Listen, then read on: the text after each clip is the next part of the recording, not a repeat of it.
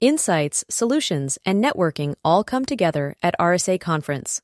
Join a global cybersecurity community at rsaconference.com forward slash ITSP MAG 24.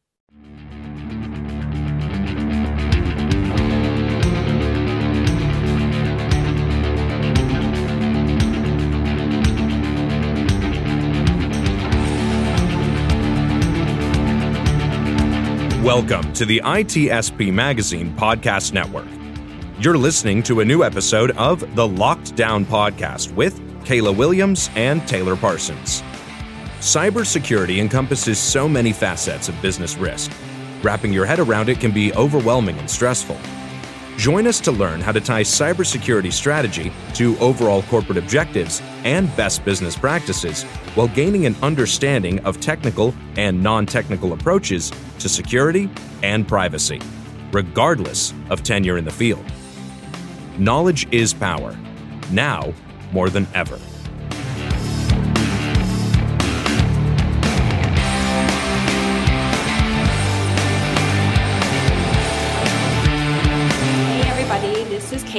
Listening to the Lockdown Podcast with Kayla and Taylor, the show that helps you make sense of all things security, tying cybersecurity strategy to overall corporate objectives and best business practices for people who love all things technical and all things risk related. I am so excited for today because we are talking about governance, risk, and compliance, a topic that has become front and center over the last few years, but still eludes so many people. And I'm excited because I have one of my favorite people here. Sonal Agrawal from Sprinklr is here to talk to us about GRC, but um, I would allow myself to take a, like a step back for a second and, and, allow you to introduce yourself, please.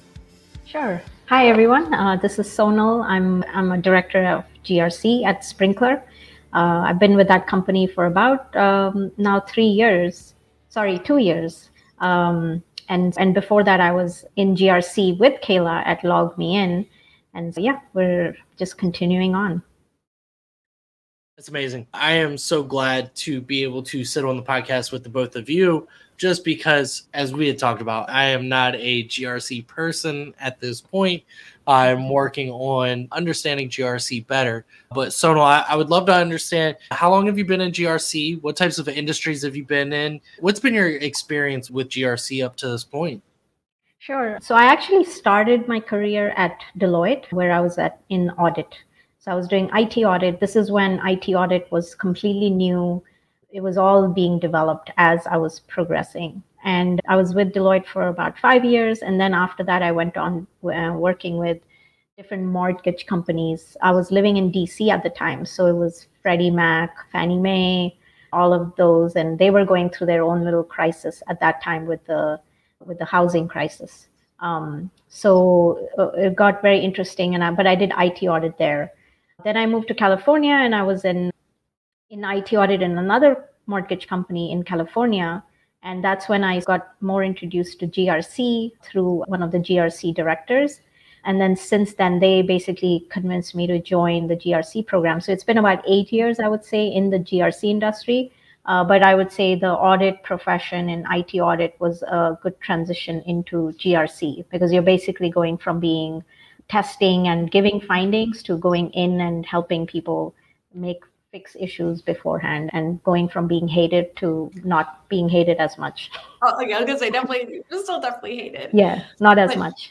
yeah. Funny I did the same track. I did the financial services auditing and then getting into mortgages. I was doing an external internal auditing. So they would hire us to come in and be their internal auditors at small banks and credit unions here in Massachusetts. So I did this, I did the exact same trajectory. Okay, yeah. great. Yeah. Yeah, and I'm with GRC. I've done mostly in the software industry. So LogMeIn and Sprinklr. It's all software.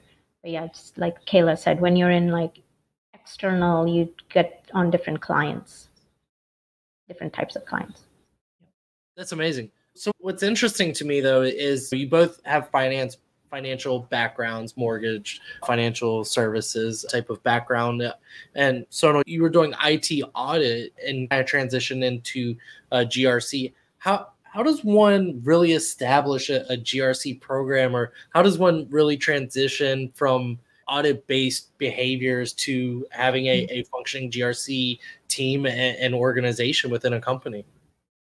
Yeah, so it as an individual, so going from uh, transitioning from audit to uh, GRC, it's quite seamless, I would say. The only thing is you're in now when you're in audit, you're there to give out findings and issues. You test something, you say this is not working. And then you go away and then you come back and test it and you find nothing. On the GRC side, it's quite interesting because now you're helping solve the issues and you're in the midst. And that's actually hard because you pretty much have a pile of issues and you're saying, okay, now how do I resolve this in the organization? Which is then you have to talk to several people and it's problem solve. So you have to put on a you have to actually step up your game a little bit because you're actually trying to you're actually trying to solve a problem versus just give a problem and walk away but when so if people are interested in doing that and if people like doing that's definitely easy easier but it does take some transition time and yeah go ahead. I was going to say i would i think you're 100% right. It's more of a partnership when you're in grc yes. you're partnering with the business to understand their needs instead of just being like you said you do a b and c. You're only doing a c and d all of a sudden pops up. That's a problem. And you're actually working better with them instead of blaming and shaming yeah. when you're in the audit world. So i think you're right 100% yeah exactly and then in terms of setting up an grc program kayla did it and i think i just followed suit at at uh, this current company. But you want to look for it's basically trying to find that similar kind of you want to find the right talent. So i do look at people who've had auditing experience but then it's also how what can you do more than just sit and audit? And how do you interact with people and how interested are you because you really want that interest factor as well like how motivated and are you to sit and problem solve because you're most you're never going to know everything and so you'll have to figure a lot of things out so can you, can you tell my wife that? no. No? Oh, okay. so it doesn't extend past GRC. Got it. Kayla, obviously, we've talked a lot about your experience. What's been your approach to building that program or really making sure that it's established within organizations and has longevity? You have to understand where your company is going. If you have a company, so when I went into LogMe and now GoTo, they were already a publicly traded company GDPR had just happened like just and we were we actually worked on that program with with the legal counsel and the, there were 23 products in the portfolio at that time. I don't realize if you realize how big it was when you look back it was massive. And you have to understand what they want to do. So when i joined there was no talk of going private which they ended up doing at the time. But we're like okay we're a publicly traded global company that has to adhere to global privacy laws and ccpa was becoming a thing. So we knew we had to establish something that would be able to pivot, which if you haven't listened to us before, pivot's my favorite word because you have to be able to be flexible and move around. And that's really what GRC enables an industry to do, uh, a company to do. And there were a lot of things I think that we learned along the way about what we needed as a team. So I think we started with it was three compliance when I joined, right? Mm-hmm. You and two others. Yes. Yeah. And we expanded into risk, privacy, technical privacy, privacy and then like a regulatory compliance manager, and then an intern. I think we ended up with eight or nine people on our team at, yeah. at, towards the end of my tenure when I left. And just being able to know what industry you're in, where you're going, and being plugged into your CISO and what they're like, what do they know? Because they hear all the things first. And obviously, they can't always tell you what's exactly happening, but there's, there's little clues and, and things along the way. So, yeah, I think yeah, definitely I agree. I think like a lot of it customers also guide where you should be going because a lot of times they they'll ask for certain things. A lot of it is usually with a compliance uh, standpoint. Mm-hmm. So that guides a lot of okay, And now I need this compliance or that compliance. But then but then once you have that, then you start going into more the risk management, which gets even more interesting. So yeah. And I think for what I've learned is that when you think governance, risk, and compliance, GRC, the R is the biggest part of your program because that drives what outcomes you're going to have and helps you to meet your compliance needs. And then you get provide transparency upstream for the governance. So would it be little g, big R, little c? Is that how? That would be a really ugly logo, but yes. so it, it's really interesting that, that you guys talk about that and you talk about risk and, and obviously governance of customers, governance of compliance itself, compliance frameworks, risk registers, all of these things. But is there like when you start talking about building GRC or coming into GRC, is there a standard way that you should set your program up, or is there a standard way it should operate based on whether it's the industry that you're in or the frameworks that you're supposed to abide by? Like, how does one go about standing up a, a GRC function and what standards should they follow?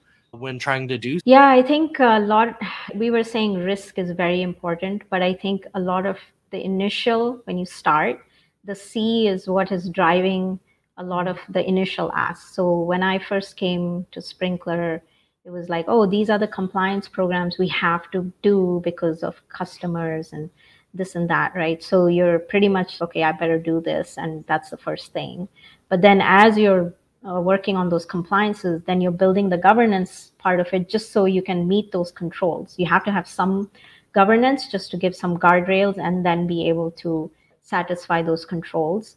But then as you're having all these conversations, all the risks start popping up. And then you pretty much are in the middle of risk management.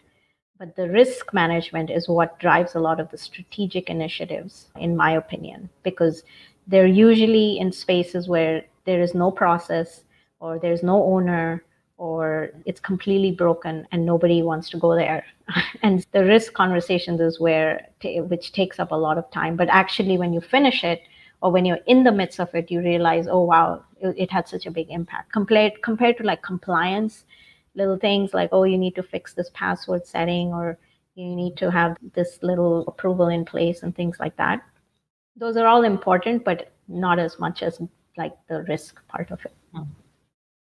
Yeah, 100% agree with that, especially where we know that compliance doesn't always necessarily equal security. And what? I know that's a shocker for everyone I know, especially when yeah. someone like me can admit it, right? Yeah. yeah. You try not to admit it, but then you have to because it's like, eh, eh it's not. Yeah, there's there's a lot out there right now. Like the technology is just moving too fast and there are enhancements and new tools and new vendors and everything like that. And trying to compliance just can't keep up. Trying to, it doesn't work. And sometimes you have to have mitigating controls, uh, I think is a word that we would use, but processes to say, okay, like this regulation or law is saying I have to do X, but I know that this is better over here, this Y or Z or combination thereof. So you say, okay, this is how I'm meeting this control. And you have to, have to document it and demonstrate that it's actually above and beyond. You're meeting the bare minimums. And then that tends to to help. But it takes a lot of, of what was it that Val used to say, hearts and minds, like the hearts yeah. and minds campaign. Yeah. Yeah. That's very interesting. So it almost sounds like that it ebbs and flows in GRC and what's taking priority and what's taking precedence. Eh, so eh, you said when you were starting, it's almost like the C is the capital letter and the, the R and the G come behind it a little bit. And that kind of it gets me thinking like process mapping, process flow, which leads into decision making. And decision making is impacted by trends and metrics. Um, and when we start talking about trends, you start talking about market fit, market viability, sustainment, customer retention, all of those things. But when we talk about when we talk about programs, we never really talk about like the trends of programs or, or the trends and growth of programs. So, what are some of the trends that you see around GRC? Do you see increasing expertise in the area? Do you see, uh, because I, I know for me, based on my background, be, spending a lot of time in like endpoint and digital risk, GRC was never really something that, that got brought up a lot. It was never really a, a big topic of conversation. But I would say last two, three years of my career, it's hey, do you have a risk register for this? Hey, did you make sure that this change isn't going to impact this framework? That's how long you've known me for. Huh, coincidence. Astonishing. I taught you something, so it's fine. Yeah. I'll take win. I at least know how to spell risk register now, so that's good. Uh, so yeah, do you see like growing trends of this program and this expertise in this area or or do you think potentially maybe it's just a I, Kayla and I talked about this on, on one of the episodes, but do you think it's like a short term fad of the next hot acronym, or do you really see that this is going to continue to grow and, and continue to blossom? Yeah, in my opinion, I just I feel like the my work is just increasing. There's just a lot happening every day. There's more and more. There's a lot of compliances that are coming from different countries and different regions. So that's the C part, which always, like I said, be is, is, is like, okay, the customer wants this today. Can you have a certificate to us by today? Uh, right. So then you have to work on that and then set the expectations like this is not going to happen today. Right. But that kind of drives a, like then you, you do have to put some basic controls in place to even get that certificate. Right but uh, like you said you you mentioned risk register quite a few times. That i'm seeing as an ask in pretty much every questionnaire or uh, even audits. And when i first created this risk register i would say it was almost like it was just to fill in the risks and it wasn't like a true risk register. But then when you actually start, okay, now I'm done with the checklist part of the risk register, but let's actually talk about risks and get through this. Then it gets really interesting. And that's where you do see a lot of change being driven. And it, it and I see it's not just me saying, oh, risk risk is so important. I actually see other teams coming to me and saying, hey, this is a risk that I want to report. And can we can we get this done? Can we get this resolved? And so there are people and they're they're not they're even talking about risks in their own department but also risks in other departments in the company saying hey i want this. So i would say like a lot of trending is shifting towards risk. And and i do find that it's harder to find risk management professionals. Like i had a hard time recruiting for that because it is it's growing and there's not enough people to do that work. Compliance is slightly easier. I would say even like vendor risk management is something that is picking up a lot because we're all dependent on vendors at this point of that. Kayla, obviously, we know that uh, you continue to believe that GRC is just going to grow and grow. And, and I don't know that I'd necessarily disagree. I think that for me, as we continue to look at security evolution and we, we continue to understand developing threat landscapes, we do have to be held accountable for how are we responding? What processes are we putting in place? Are we ensuring that the processes we're putting in place are going to match, you know, our overarching security compliance framework, right? So I think it's, I definitely think it's growing, but I want it to grow the, the right way. I, I don't want just to flood a, a lot of people into the, into a program that we don't get value out of anymore. Kind of like antivirus signatures. That was the boom for so long. Yeah. Static analysis of malware, and now it's like, all right, that that worked for a little bit. Now, not so much. Yeah, and I think because there's always because there's always going to be an increase in the threats that are found. So you might maybe have an external pen test or an external threat assessment done, and oh my gosh, I need someone who can actually manage some of these things. You have new assets that being spun up, spun down, new vendors. You can't be a one-stop shop. You you, but you can't always hire expertise in every area either. But if you have the discipline of GRC, it's flexible and you learn that if you have that core understanding of what it takes to do a risk assessment or to understand a process flow, it is easy to pick it up again. I'm not an expert in like Kubernetes, but I could go in and assess if, and, and, and, I'm sure you, you feel the same way with your role. If you were told to do something, you have those basic skills that you can just go in and build off of. And, and Google is your best friend always, or sorry, insert browser name here is always your best friend to do those, those searches and, and understand those things as well. Yeah. Yeah, no, I totally agree. I think Kayla and I were just talking. There's so many problems that get thrown or concepts and things that come at you every day. I wake up and five things, new things.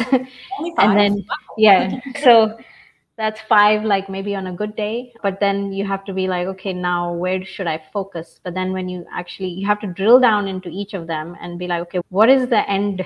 Like, how bad is this? And then you'll have to look at the risk again, the, the impact or the likelihood, and then say, okay, you know what, it sounded bad, but you know what, it's only affecting a little bit and uh, it's not that bad. Or it, it sounded really small and actually, you know what, it's, it's a big problem. So then you have to prioritize that way a little bit. That's what I have to do a lot. So, yeah, same. Yeah. I love that. And it's very interesting. We've talked about threat landscapes. We've talked about challenges. We we've talked about what's important in a GRC program and how to sustain it long term. I guess the last remaining question, especially for those companies that don't have established programs or maybe don't have maturity in their security program, where do you start? As a leader or as a practitioner, as an implementer, as someone who's responsible at the end of the day, where do you start and how do you start? I can just go with how I did it. I don't know if it's the best way, but I say I started with establishing some of those policies and standards first, just to be like, okay, you know what? It's the Wild Wild West. Let's uh, like put some gates in a little bit, right? And you don't have to go crazy with it. You just start with the basics and then maybe don't even make it so specific just so you can get through the day. And then once you have that then you have to then go deeper. Then you start doing your compliance piece and get those certifications. But then the risk management will help you with um, maturing right? It's actually going to put some meat and some some more push in towards what you're doing. So some sustenance on the bone Exactly. Yeah, that's when people will actually make it like they actually get serious. They actually start having more conversations rather than compliance. They see it as, you know what, can you just get the certificate for us? And mm-hmm. here's the setting, and that's it. Yeah. But it sells. Trust sells. And if you can get an independent audit to come in and get a certificate or an audit, clean audit report or insert next thing here. It builds trust, and trust in the market is what you want. But I have a quick question for you, Sonal. Who does your org report into? We have a board.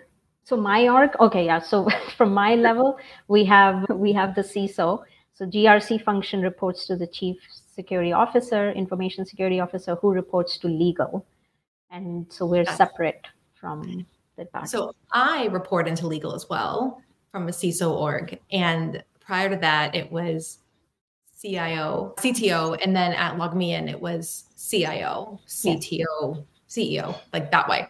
And I find it to be a lot easier because when you're starting a program, if you don't report into the legal team, partnering with them to understand that compliance and regulatory stand uh, starting ground, but also your like not just compliance with those things, but compliance with contracts, as, as Sonal mentioned before. What have you already committed yourself to? Because there's commitments that have been made by your sales team, put in writing that no one's told anybody else about. And then there's that, that annual due diligence from a customer that says, hey, you said you're going to have a PCI SAQD, 400 controls that no one told you about. so making sure having the close partnership with legal, I think, comes in handy. And as you mentioned, Taylor, the ebbing and flowing or pivoting that's needed to maintain a program, that's going to be your easiest way in understanding what's happening in the market, your customers, what trends are they leaning towards, will help you be able to staff your team to cope. Budget season is upon us, right? Make sure you're looking through. Do you need a privacy? Are you expanding? Are you in Europe and in America and all of a sudden you're going to go open up in in Singapore or Tokyo and have brand new privacy laws? What about the government? The US government's very different from the Australian government, as Sonal and I found out. it's very different requirements. And it's I think that would be my advice is like sit with the legal team and, and they have all the dirt. They know. That's amazing. So I know obviously we're coming up on time. I've absolutely enjoyed moderating some of these questions to the two GRC experts that I now know. Really, before we wrap up and before we close it out, I really want a hot take. I, I want a GRC hot take. I've there's got to be one, right? There has to be at least one hot take. Hmm. That's a good one. Oh, I don't know. I would say it's, in my opinion, it's inevitable if you're a SaaS company, you are in any company because you have data. Every company has data. Mm. So if you don't have an internal audit team, which most don't, they're not big enough to, or they're not regulated and don't need one, you don't have enterprise risk, you need GRC. You need someone to have those that skill set. It's inevitable. And it drives trust and value in the marketplace, whether you want to look at it as just a cost center or not. It tends to sit under the, the CISO org. It doesn't have to. It can sit under operations somewhere and be enterprise wide versus just security wide. Obviously, that's going to be more costly eventually, but whatever, right? At the, to each their own. It's not going anywhere. So buckle up for the ride. You're going to find out a lot of things that you don't want to hear, but you have to hear so that you can address it. And in, in the days of CYA, especially right now with the SEC, with Uber, and all the changes that are coming, you need to look under the hood. So just do it. That's my hot take. Do you have one, Sonal? no, I think you summed it up really well. I think, yeah, like people is, you have to have the right people. I think it's the partnership, right? Creating the partnerships with the people that you're working with on a day to day basis. I would say initially when I came in, people had a little misconception of what GRC even is, right? It's, oh, you, you're here to just get us certificates. And, but then once you partner with them and talk and have the conversations, they actually see the value and um, then they'll come to you more than you go to them. And sometimes you're like, okay, created a problem. There's too much, uh, too many problems. And, but it's like you actually end up seeing a lot more when people are coming to you. Otherwise, it's all just investigations and going to people and saying, you need to do this and you need to do that. So yeah. so if that is your all's hot take, I will take that. But one of the key points to you that you said is actually what leads me to my hot take, and that is I think that the under, understanding or fundamentals of GRC should be covered under security awareness training annually because you always have new employees, things change, and if you don't fundamentally understand the process and why you're going through it, you're never going to really buy in. So yeah. if we can create that security aware culture or that security centric culture and understand the fundamental application of what GRC is attempting to do, I think like you say you get better buy-in, you you develop more trust. And I think trust comes from an understanding processes and procedures and why you're doing certain things. Secure coding isn't always fun, but it's key to business success at this point. Those are those. That's my hot take. It should be included in annual security awareness training. I disagree. Yeah, that's great. awesome. Thank you. I love it. Sonal, I won't be the first one to thank you so much for your time today. I really appreciate it. Your insights are as amazing as Kayla promised that they would be. So I really appreciate your time today. And I will let the two of you close us out and we will see everyone on the next episode of Lockdown with Kayla and Taylor. Thank you. Thank Taylor. you. Thank you, Sonal. Appreciate your time. Thanks everyone for listening. Take care. Bye bye.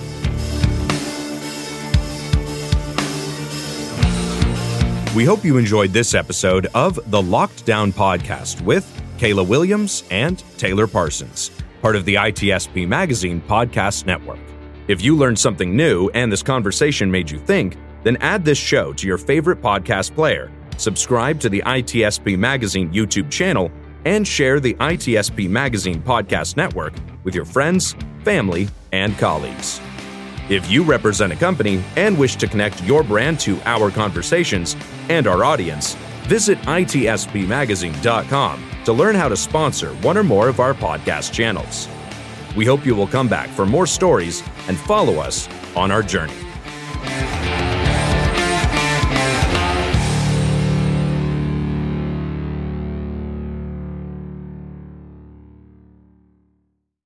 Insights, solutions, and networking all come together at RSA Conference. Join a global cybersecurity community at rsaconference.com forward slash ITSP MAG 24.